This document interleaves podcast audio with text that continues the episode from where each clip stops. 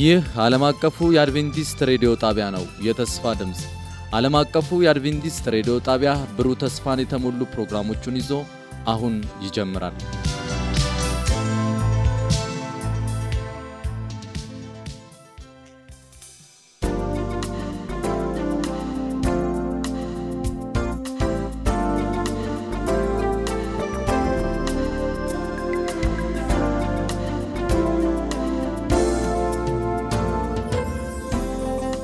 በጌታ የተወደዳችሁና የተከበራችሁ አድማጮቻችን በጌታ ሰላም እንላችኋለን።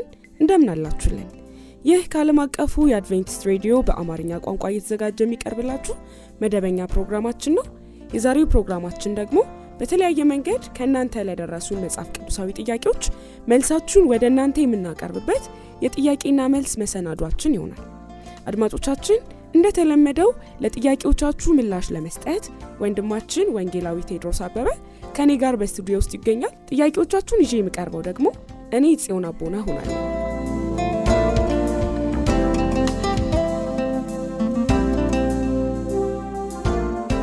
ቴክኒኩን በመቆጣጠር አብሮን የሚቆየው ወንድማችን ኢራና መላኩ ይሆናል። ከሁሉም በላይ ግን የእግዚአብሔር መንፈስ ከሁላችንም ጋር ሆኖ የምንሰማውን ቃል ማስተዋል እንዲሰጠን ጸሎታችን ነው። አድማጮቻችን በፕሮግራማችን ላይ ለሚኖራችሁ ሐሳብና አስተያየቶች ዘውትር በስራ ሰዓት በ0910 82 81 82 ላይ ወይንም በፖስታ ሳጥን ቁጥራችን 145 አዲስ አበባ ብላችሁ ብትልኩልን ቀጥታ ይደርሰናል። ጻፉልን፣ ደውሉልን መልእክታችን ነው። ከፕሮግራማችን ጋር አብራችሁን ቆዩ።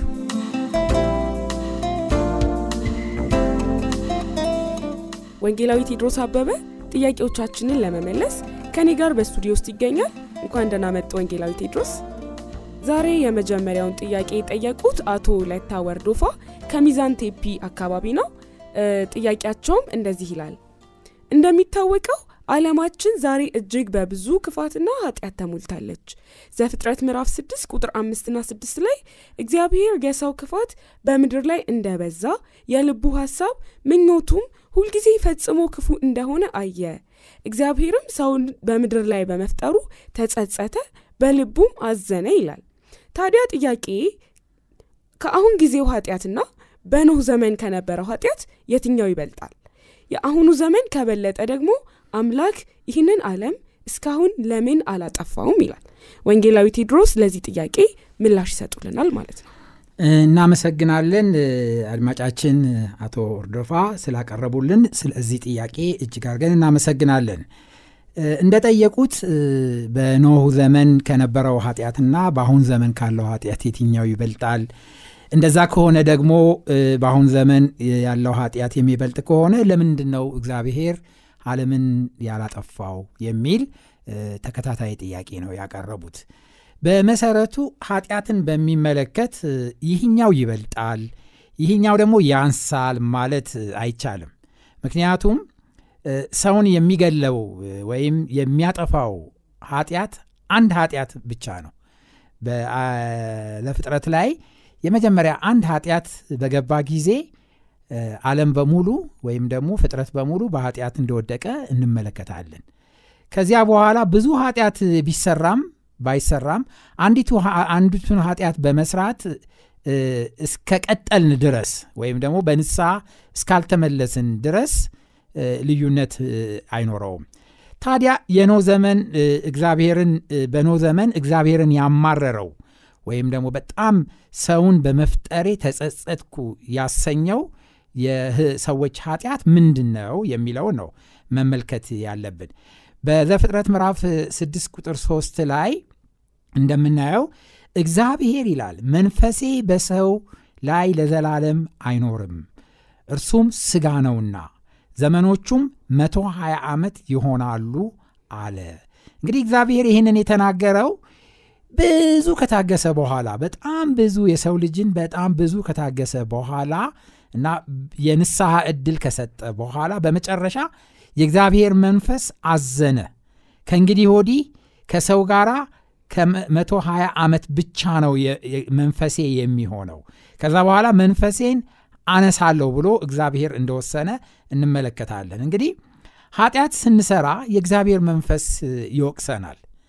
ና ይህንን ወቀሳ ሰምተን ስንመለስ በንስሐ እግዚአብሔር ይቀበለናል።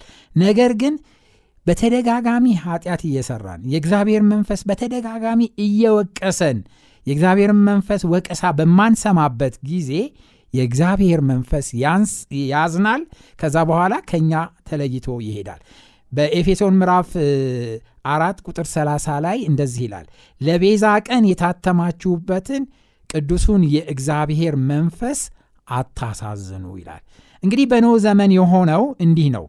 ኖህ መርከቡን ሰርቶ እስከሚጨርስ ድረስ ለ120 ዓመት ቢጠብቅም ሰዎች ወደዛ እንዲገቡ ቢሰብካቸው የውሃ ጥፋት እንደሚመጣ ቢያስጠነቅቃቸው ሰዎች ግን ፌዝና ቀልድ እንደሆነ ቆጥረው ልባቸውን እንዳደነደኑ እንመለከታለን። በመጨረሻም ኖህ ከራሱ ቤተሰቦች በስተቀር ሌሎችን ሳያድን እንደቀረ መጽሐፍ ቅዱስ ይነግረናል።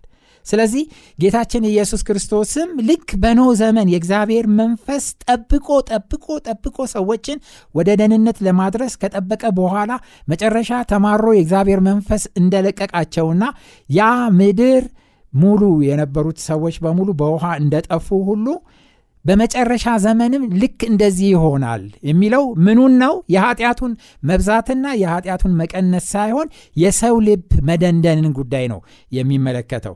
በማቴዎስ ወንጌል ምዕራፍ 24 ቁጥር 37 ላይ የኖህ ዘመን እንደነበረ የሰው ልጅ መምጣትም እንደዚሁ ይሆናል፣ በመጨረሻ ዘመን እንዲሁ ይሆናል ብሎ ክርስቶስ ኢየሱስ በግልጽ ይናገራል።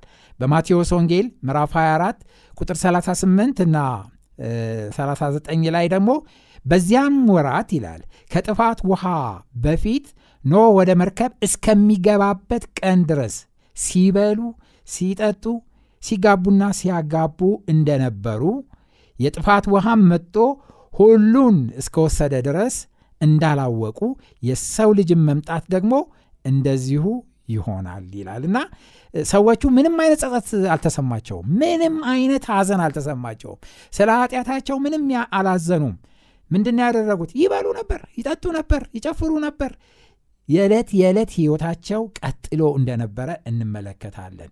ስለዚህ እዚህ ላይ መገንዘብ የሚገባን ትልቁ ነገር ምንድነው? የሰው ልጆች በልብ ድንዳኔ እግዚአብሔርን ከመበደልና ኃጢያታቸውን ከማድረግ ወደ ኋላ እንዳላሉ እንዳልተመለሱ ሁሉ እንዲሁ በመጨረሻ ዘመንም ደግሞ የእግዚአብሔር ህዝቦች ማስጠንቀቂያ በሚሰጡበት ጊዜ እንደዚሁ በኖህ ዘመን እንደነበረ፣ በሎጥ ዘመን እንደነበረ እንደዚሁ ኃጢያትን በማድረግ ሰዎች እንደሚቀጥሉ ይናገራል። ስለዚህም በመጨረሻ እግዚአብሔር በኖህ ዘመን እንዳደረገው ሁሉ ምድርን በውሃ እንዳጠፋ ሁሉ በመጨረሻው ዘመን ደግሞ በእሳት ምድርን እንደሚያነጻ እንመለከታለን። ስለዚህ በአሁኑም ዘመን ተመሳሳይ የሆነ የልብ ማደንደን ሁኔታ እንመለከታለን። ኃጢያት ኦፊሻሊ የሆነ በመንግስታት እርሶ እንዳሉት በመንግስታት የተደገፈ ህጋዊ የሆነ ኦፊሻሊ የሆነ በዓለም ላይ ሲደረግ እንመለከታለን እና እንደ ጥሩ ነገር እንደ መልካም ነገር ክፉ ነገር ሲወሳ እንመለከታለን። ይሄ ደግሞ ከመንግስታት ወደ መንግስታት እየተቀጣጠለ እንደሆነ እና ልብ እየደነደነ ጥፋት እየበዛ እንደሆነ እንመለከታለን። ስለዚህ ጴጥሮስ ሲናገረን በሁለተኛ ጴጥሮስ ምዕራፍ 3 ቁጥር 9 ላይ ለእያንዳንዱ የሚዘገይ እንዳይመስላችሁ ጌታ ስለ ተስፋ ቃሉ አይዘገይም፣ ነገር ግን ሁሉ ወደ ንስሐ እንዲደርሱ እንጂ ማንም እንዳይጠፋ ወዶ ስለናንተ ይታገሳል ይለናል። ስለዚህ ጌታ አይዘገይም፣ ይመጣል፣ እርምጃ ይወስዳል። ወይም ደግሞ እነዚህን ጥፋቶች ሁሉ ኃጢያቶች ሁሉ እስከ ጽዋው እስከ ሰማይ የደረሰውን የሰውን ክፋት ሁሉ የሚያስቆምበት ጊዜ ይመጣል። ነገር ግን የታገሰው ለምንድን ነው? አድማጫችን እንዳሉ ለምን አሁን አላጠፋም ብለው እንደጠየቁት ማንም እንዳይጠፋ ወዶ ስለናንተ ይታገሳል። እኛ ሙሉ ለሙሉ በንስሐ ወደ እግዚአብሔር እንድንቀርብ ሙሉ ለሙሉ እሱን እንድንቀበል ያዝነውን የምስራችንና የመዳን ወንጌል ለሌሎች እንድናካፍል ወዶ ይታገሳል ነው የሚለው እንጂ እግዚአብሔር ፍርድ ከመስጠት ወደ ኋላ ማይል መሆኑን እንመለከታለን። ጴጥሮስ ጨምሮ ሲናገር በምዕራፍ 3 ቁጥር 6 እና 7 ላይ በዚህ ምክንያት ይላል በዚህ ምክንያት የኖህ ዘመን ከተቀሰቀሰ በኋላ በዚህ ምክንያት ያን ጊዜ የነበረው ዓለም በውሃ ሰጥሞ ጠፋ። አሁን ያለው ሰማይና ምድር ግን እግዚአብሔርን የማያመልኩ ሰዎች እስከሚጠፉበት እስከ ፍርድ ቀን ድረስ ተጠብቀው በዚህ ቃል ለእሳት ቀርተዋል ይላል ለእሳት ቀርተዋል ይላል። ስለዚህ እግዚአብሔር የሚፈርድበት ጊዜ እንዳለና ጊዜውን እሱ እንደሚያውቅ ነገር ግን ሰዎች ሁሉ ወደ ንስሐ እንዲቀርቡና እንዲድኑ ወዶ እንደዘገየ ማወቅ ይኖርብናልና አድማጫችን እርሶም ባሉበት ራስዎትንና ቤተሰቦትን የሚሰሙትን ሁሉ በንስሐ ወደ እግዚአብሔር በማቅረብ እንዲዘጋጁና ይሄንን እግዚአብሔር የዘገየበትን ጊዜ ለሰዎች መዳን የምንሰራበት ተጨማሪ ጊዜ አድርገን እንድንወስደው ያስፈልጋል። የበለጠ ወደ እግዚአብሔር መቅረብ ይኖርብናል። ሰዎችም ደግሞ ቢሰሙንም ባይሰሙንም በንስሐ ወደ እግዚአብሔር እንዲቀርቡ ልንሰብክላቸው ይገባል። ስለዚህ ይሄ ጊዜ የተሰጠን እንድንሰራበት ስለሆነ በርትተን መስራት እንድንችል እግዚአብሔር ይርዳል።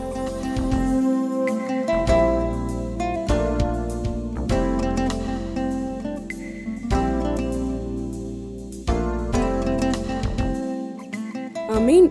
እግዚአብሔር ይባርኮት። ወንጌላዊት ቴዲ እጅግ ግልጽና በቂ የሆነ ምላሽ ይመስለኛል። ስለዚህ ወደ ቀጣዩ ጥያቄ እናልፋለን ማለት ነው። ሁለተኛውን ጥያቄ ጠየቁት ደግሞ ከምዕራብ ወለጋ ዞን የሚገኙት አድማጫችን አቶ ክንዱ በላቸው ናቸው። እንግዲህ አቶ ክንዱ ሁለት ጥያቄ አቅርበዋል። ሁለቱንም በተከታታይ እናቀርባለን ማለት ነው። የመጀመሪያው ጥያቄያቸው በአሁን ጊዜ እርኩሰት በአለም ላይ በግልጽ እየተስፋፋ መሆኑ ግልጽ ነው። በተለይ ግብረ ሰዶማዊነትን መንግስታት በይፋ በምክር ቤቶቻቸው ሁሉ እየወሰኑ ሰው እንደፈለገው መሆን መብቱ ነው በማለት እንዲህ አይነቱ ጸያፍ ነገር እንዲፈቀድ እያበረታቱ ይገኛሉ። እንዲያውም ግብረ ሰዶማዊነትን መከልከል ወይንም ኃጢያት ነው ማለት የግለሰቦችን ሰብአዊ መብት እንደመንፈግ ይቆጠራል። ታዲያ ቤተክርስቲያን ይህንን ተግባር እንደምን ማየት ይገባታል? በዚህ ላይ ያላት አቋም ምን ይመስላል? ይላል። በጣም ጥሩና ወቅታዊ ጥያቄ ነው የጠየቁን አቶ ክንዱ በላቸው ከምዕራብ ወለጋ። በጣም እናመሰግናለን ለዚህ ጥያቄ። ቤተክርስቲያን በዚህ በኩል ያላት አቋም ምንድነው? ምን መሆን ይኖርበታል? የሚለው ጥያቄዎትን በቀጥታ ለመመለስ በዚህ በኩል ቤተክርስቲያን ያላት አቋም መጽሐፍ ቅዱስ እንዳለው አቋም ነው አቋሟ። የኛም ቤተክርስቲያን ወይም ክርስቲያን ብሎ ራሱን ጠርቶ በክርስቶስ ኢየሱስ የሚመራ በመጽሐፍ ቅዱስ የሚመራ ክርስቲያን ሁሉ ሊወስድ የሚገባው አቋም መጽሐፍ ቅዱስ እንደሚለው መሆን አለበት። መጽሐፍ ቅዱስ የሚለው ምንድነው? በዚህ በግብረ ሰዶም እንቅስቃሴ ላይ ያለው አቋም ምንድነው? የመጽሐፍ ቅዱስ አቋም ምንድነው የሚለው መመልከት አለብን። በዘሌዋውያን ምዕራፍ 18 ቁጥር 22 ላይ እንደዚህ ይላል፣ ከሴትም ጋራ እንደሚተኛ ከወንድ ጋር ከሴትም ጋራ እንደምትተኛ ከወንድ ጋር አትተኛ ጸያፍ ነውና። ስለዚህ ይሄ አይነት ነገር በእውነት መጽሐፍ ቅዱስ እንዴት ነው የሚመለከተው? ጸያፍ ነው ብሎ ይመለከተዋል። በዚሁ በምዕራፍ 18 ቁጥር 23 ላይ እንዳትረክስበትም ይላልና የሚያረክስ እንደሆነ ይነግረናል። ቁጥር 24 ላይ በእነዚህ ሁሉ ከፊትህ የማሳደዳቸው አህዛብ እረክሰዋልና በእነዚህ ነገሮች ሁሉ አትርከስ ብሎ ትልቅ ማሳሰቢያ ይሰጣል እና የሚያረክስ እና ጸያፍ መሆኑን ይናገራል። ቁጥር 29 ላይ ግን በጣም ጠንከር ያለ ማሳሰቢያ ይናገራል። በዘሌዋውያን ምዕራፍ 18 ቁጥር 29 ላይ ከዚህ እርኩሰት ሁሉ ማንኛውንም የሚያደርግ ያ ሰው ከህዝቡ መካከል ተለይቶ ይጠፋል። ይሄንን እርኩሰት የሚያደርግ ማንም ከህዝቡ ተነጥሎ ይጠፋል ይላል መጽሐፍ ቅዱስና። ስለዚህ ቤተክርስቲያን የምትወስደው እርምጃ እንዲህ አይነቱን እርኩሰት የሚያደርግ ወይም ደግሞ ለማድረግ የሚፈልግ እና የሚያደርግ ወይም አደርጋለሁ እና ቀጥላለሁ በቤተክርስቲያን ብሎ የሚያስብ ካለ ከመካከላችሁ ይወገድ ነው የሚለውና እንዲህ አይነቱን ለመመለስ የማይፈልግ እና በዚህ ለመቀጠል የሚፈልገውን ከቤተ ክርስቲያን ማስወገድ ወይም ማግለል እንዳለበት መጽሐፍ ቅዱስ በግልጽ ይናገራል። በዘሌዋውያን ምዕራፍ 20 ቁጥር 13 ላይ ማናቸውም ሰው ከሴት ጋር እንደሚተኛ ከወንድ ጋር ቢተኛ ሁለቱም ጸያፍ ነገር አድርገዋል፣ ፈጽመው ይገደሉ፣ ደማቸውም በላያቸው ነው ብሎ በደም ባርጎ በብሉይ ኪዳን ዘመን እንዲህ አይነቱን ጸያፍ ነገር ሲያደርግ የተገኙ ሰዎች ወዲያውኑ ተመስክሮባቸው በድንጋይ ተወግረው ይገደሉ ነበር። አስክሬናቸውን እንኳን በእሳት በማቃጠል ያስወግዱት እንደነበረ መጽሐፍ ቅዱሳችን ይነግረናል። ስለዚህ ይሄ በጣም በእግዚአብሔር ፊት በጣም እጅግ በጣም አጸያፊ ስለሆነ በቤተክርስቲያንም ፊት እጅግ በጣም አጸያፊ እንደሆነ ማወቅ ይኖርብናል። ይህ በብሉይ ኪዳን ነው የምንል ከሆነ በአዲስ ኪዳንም ይህ ጉዳይ እንደተነሳ ማየት አለብን። በአንደኛ ቆሮንቶስ ምዕራፍ 6 ቁጥር 9 ላይ ወይስ አመፀኞች የእግዚአብሔርን መንግሥት እንዳይወርሱ አታውቁምን? አትሳቱ፣ ሲሰኞች ቢሆኑ ወይም ጣዖትን የሚያመልኩ ወይም አመንዝሮች ወይም ቀራጮች ወይም ከወንድ ጋር ዝሙት የሚሰሩ በደንብ አድርጎ ነው ቃል በቃል የሚናገረው። ከዛ ቁጥር 10 ላይ ሌሎችንም ይጠቅሳል። ሌቦችን፣ ገንዘብ የሚመኙትን፣ ሰካራሞችን፣ ተሳዳቢዎችን ወይም ነጣቂዎችን የእግዚአብሔርን መንግሥት አይወርሱም። አሁን ብዙዎች የሚከራከሩበት ነጥብ ምንድነው? እንዲህ አይነት ጸባይ ያለው ሰው በሊለቀው አይችልም። ስለዚህ ባህሪው ስለሆነ ልንቀበለው ይገባል። ከነዚህ ባህሪው መቀጠል ይኖርበታል። ምክንያቱም እንደ ኖርማል ነው በቃ ብለው አንዳንዶች ይከራከራሉ። ግን መጽሐፍ ቅዱስ በግልጽ ይናገራል። በአንደኛ ቆሮንቶስ ምዕራፍ 6 ቁጥር 11 ላይ ከናንት እያንዳንዳችሁ እንደዚህ ነበራችሁ፣ ነገር ግን በጌታ በኢየሱስ ክርስቶስ ስም በአምላካችን መንፈስ ታጥባችሁ ተቀድሳችኋል፣ ጸድቃችኋል ይላል። ስለዚህ አንድ ሰው በዚህ ኃጢአት ልምምድ ውስጥ በሚኖርበት ጊዜ በጌታችን በኢየሱስ ክርስቶስ ስም በአምላካችን መንፈስ ኃጢአቱን ተናዞ ከታጠበ ወይም ንስሐ ከገባ ብቻ አይደለም፣ ከዛ በኋላ ተቀድሳችሁ ስለሚል ተለይቶ ወይም ከዚህ አይነት ተግባር ራሱን ለይቶ ካዘጋጀ ጻድቅ እንደሆነ ይናገራልና በኢየሱስ ክርስቶስ ስም በአምላካችን መንፈስ ታጥባችኋል፣ ከዛ ተለይታችኋል ወይም ተቀድሳችኋል፣ ከዛ በኋላ ጸድቃችኋል። ስለዚህ ይሄ ብቻ ነው አንድን ሰው ልንቀበለው የምንችል። በዚህ አይነት ልምምድ ውስጥ ያለ ሰው የእግዚአብሔር መንፈስ እንደሚያጥበው ይህንን እንደሚያላቅቀው ከዛ በኋላ እንደሚቀድሰውና እንደሚያጸድቀው መጽሐፍ ቅዱሳችን ይነግረናል። ስለዚህ እንዲህ አይነቱ ልምምድ በቤተ ክርስቲያን ውስጥ ጨርሶ ሊደረግም አይገባውም። ምክንያቱም ቤተ ክርስቲያን እግዚአብሔር ጸያፍና እርኩስ ያለውን ነገር ልታስተናግድ አይገባምና አንዳንድ ጊዜ አሁን በዓለማችን እንደምንመለከተው አንዳንድ ቤተ ክርስቲያኖች ወንድና ወንድ ሴትና ሴት ይሉ በቤተ ክርስቲያን መድረክ ላይ በእግዚአብሔር ስም ያጋቡ ስንመለከት እግዚአብሔርን መሳደብ ወይም ደግሞ የእግዚአብሔርን ትእዛዝ ፊት ለፊት መጣስ እንደሆነና እግዚአብሔርን ማዋረድ መሆኑን መገንዘብ ይኖርብናል። ቤተክርስቲያንም አቋሟ ይሄ ነው። ትክክለኛው ነገር በዕብራውያን ምዕራፍ 13 ቁጥር 4 ላይ እንደተጻፈው መጋባት በሁሉ ዘንድ ክቡር ነው፣ መኝታውም ንጹህ ይሁን ይላል። ስለዚህ አንድ ወንድና አንድ ሴት ትክክለኛ እነዚህ ሁለት ጾታዎች መጀመሪያ አዳምና ሔዋንን እግዚአብሔር እንደፈጠረ እነሱን እንዳጋባ ሁሉ አሁንም ትክክለኛው የጾታ ግንኙነት በአንድ ወንድና በአንድ ሴት መካከል እንጂ በሁለት ተመሳሳይ ጾታዎች መካከል ጨርሶ ሊሆን አይገባውም። መጽሐፍ ቅዱስ ከዚሁ ቀጥሎ ሲናገር ሲሰኞችና አመንዝሮች ግን እግዚአብሔር ይፈርድባቸዋል ነው የሚለውና እግዚአብሔር የሚፈርድባቸውን እግዚአብሔር ቁጣውን የሚያወርድባቸውን ሰዎች ስራ ቤተክርስቲያን ተቀብላ በመድረኳ ላይ እንደ ቅዱስ ነገር የምታጋባ ወይም ደግሞ የምትቀበል መሆን የለባትም። ይሄ ነው ትክክለኛዋ ቤተክርስቲያን አቋሟ ይሄንን ነው የሚመስለው። ስለዚህ በያለንበት ሁሉ ይህንን ርኩሰት መቃወም እና የእግዚአብሔር ባህሪና የእግዚአብሔር ደግሞ ፍቃድ እንዳልሆነ እግዚአብሔር የሚጸየፈውና እርኩስ መሆኑን ማወቅና እኛም በመተባበር እንዳንረክስባቸው አቋማችንን ግልጽ ልናደርግ ይገባናል። የቤተክርስቲያን አቋም ይሄ መሆን አለበት። እግዚአብሔር እንግዲህ በአሁኑ ዘመን እንደ ማዕበል እየመጣ በብዙ አገሮች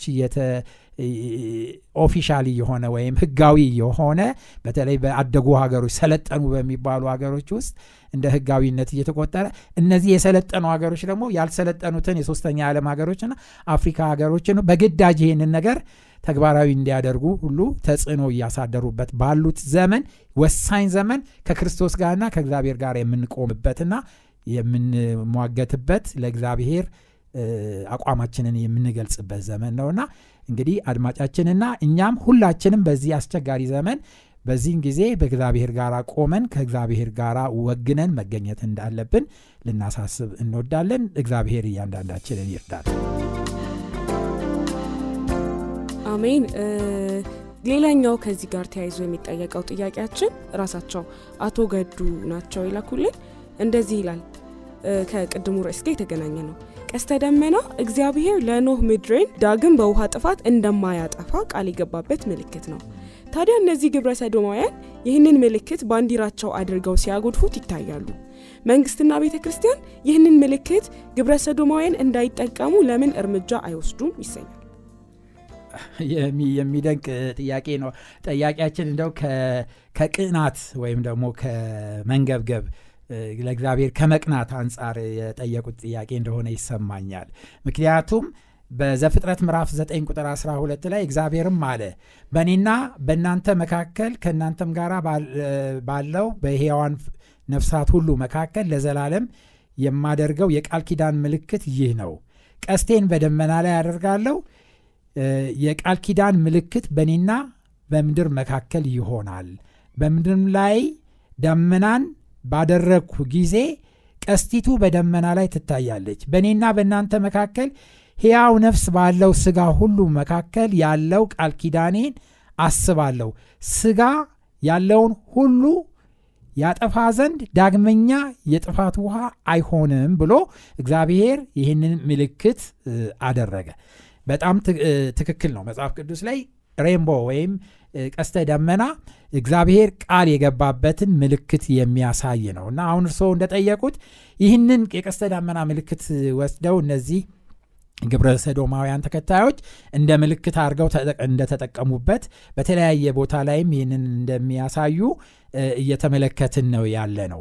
ይሄ ከምን አንጻር ነው የሆነው ብለን ስንመለከት ይሄ የሆነው ከታላቁ ተጋድሎ ወይም ታላቁ ጦርነት በሰይጣንና በክርስቶስ መካከል የሚደረገው ጦርነት አንዱ ክፍል እንደሆነ ነው የምንመለከተው። ሰይጣን ምንድነው የሚያደርገው? ከመጀመሪያ ጀምሮ የሚያደርገው ነገር እጅግ በጣም እግዚአብሔር የተጠቀመባቸውና ለምልክት የወሰዳቸውን ነገሮች በሙሉ በመውሰድ ለራሱ በማድረግ ለእርኩሰት ነገር እና ለጸያፍ ነገር ምልክት በማድረግ ለማግደፍና የእግዚአብሔርን ዓላማና የእግዚአብሔርን ዕቅድ ለማበላሸት እየሰራ እንደሆነ የሚያሳይ ምልክት ነውና ይሄንን እንግዲህ ክርስቲያኖችም ሆነን መንግስት ተነስተን ይሄንን አታርጉ፣ ይሄንን ምልክት አታርጉ ወይም ደግሞ ይሄንን ባንዲራ አታርጉ አርጉ የሚል ክርክር ውስጥ ልንገባ አይገባንም። እኛ የፈለገ ሰው የፈለገውን ምልክት ማድረግ ይችላል። ለሚያደርገው ነገር ግን ተጠያቂ ነው፣ በእግዚአብሔር ፊት ተጠያቂ ነው። ራሱ መልስ የሚሰጥበት ጉዳይ ነው።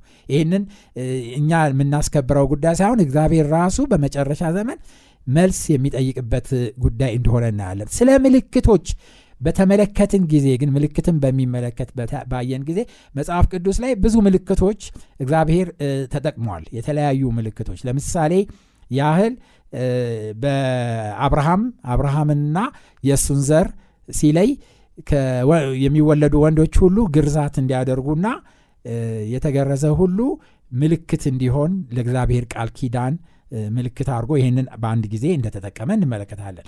በሌላ ጊዜ ደግሞ በዘጸአት ምዕራፍ 31 ቁጥር 17 ላይ እግዚአብሔርም ሰማይና ምድርን በ6 ቀን ስለፈጠረ በ7ኛውም ቀን ከስራው ስላረፈና ስለተነፈሰ በእኔና በእስራኤል ልጆች ዘንድ የዘላለም ምልክት ነው። 7ኛው ቀን የእግዚአብሔር አምላክነትና የእግዚአብሔር ልጆች ደግሞ የእሱ ልጆችነት ምልክት በመካከላቸው ምልክት እንዲሆን እግዚአብሔር እንደፈቀደ እንመለከታለን። በሕዝቅኤል ምዕራፍ 20 ቁጥር 12 ላይ የምቀድሳችሁ እኔ እግዚአብሔር እንደሆንኩ ያውቁ ዘንድ በእኔና በእነርሱ መካከል ምልክት ይሆን ዘንድ ሰንበቴን ሰጠዋቸው፣ የሚቀድሰን እግዚአብሔር መሆኑን እንድናቅ በእኛና በእሱ መካከል ምልክት እንዲሆን ሰንበትን እንደሰጠ እንመለከታለን። ሌላው ደግሞ በሕዝቅኤል ምዕራፍ 20 ላይ ሰንበቴን ቀድሱ እኔም እግዚአብሔር አምላካችሁ እንደሆንኩ ታውቁ ዘንድ በእኔና በእናንተ መካከል ምልክት ይሆናል። እንግዲህ እግዚአብሔር አምላካችን መሆኑን እኛ የሱ ልጆች መሆናችንን እሱንም እናመልክ መሆናችንን የሚያሳይ ዘላለማዊ ምልክት ሰንበት ወይም ሰባተኛው ቀን ሰንበት አርጎ እግዚአብሔር እንደሰጠ በኋላም ደግሞ በትእዛዝ ውስጥ ዘጸአት ምዕራፍ 20 ቁጥር 10 ጀምሮ ሰባተኛው ቀን ግን ለእግዚአብሔር ለአምላክ ሰንበት ነው አንተም ወንድ ልጅህም ሴት ልጅህም ገረድህም ከብትህም በደጅህም ውስጥ ያለ እንግዳ ምንም ሥራ አትስሩ እግዚአብሔር በ6 ቀን ሰማይና ምድር ባህርንም ያለበትን ሁሉ ፈጥሮ በሰባተኛው ቀን አርፏልና ስለዚህ እግዚአብሔር የሰንበትን ቀን ባርኮታል ቀድሶታል ብሎ እግዚአብሔር የሰንበትን ቀን ምልክት አርጎ እንደሰጠ እንመለከታለን። አሁን ልብ ብላችሁ ተመልከቱ። ሰንበት ወይም የእግዚአብሔር ምልክት አርጎ አምላክ መሆኑን ፈጣሪ መሆኑን አዳኝ መሆኑን ቀዳሽ መሆኑን የሚያሳይ ምልክት አርጎ ሰንበትን ሰጠ። ሰባተኛው ቀን ሰንበት ሁላችንም እንደምናቀው የመጀመሪያው ቀን ወይም አሃዱ የሚባለው እሁድ ነው። እሁድ አሃዱ ማለት ወይም የመጀመሪያ ማለት ነው። ስለዚህ እሁድ 1 ብለን ስንቆጥር ከዛ ሰኞን 2 ብለን ስንቆጥር ማክሰኞን 3 ብለን ሐሙስን 5 አርብን 6 ቅዳሜ 7ኛው ቀን ነው። እግዚአብሔር አምላክነቱ ፈጣሪነቱን የሚያሳይ ዘላለማዊ ምልክት አርጎ ያቆመው 7ኛውን ቀን ሰንበትን ነው። ሰዎች ደግሞ ምን አደረጉ? ቅዳሜን 7ኛውን ቀን እግዚአብሔር አምላክ የባረከውና የቀደሰውን 7ኛውን ቀን ሰርዘው ሰንዴይ ወይም የፀሐይ ቀን የተባለውን ለፀሐይ አምልኮ የሚደረግበትን ጸያፉን ቀን ሰዎች ለፀሐይ አምልኮ የለዩትን አንደኛውን ቀን የመጀመሪያውን ቀን ሰንዴ የተባለውን የፀሐይ ቀን የተባለውን እሱ ነው ቅዱስ ቀን ብለው እሱን የእረፍት ቀን አድርገው በሰባተኛው ቀን ምትክ አደረጉት። ይሄንን ያደረጉት እነማን ናቸው? ሰዎች ናቸው። እግዚአብሔር አላለም።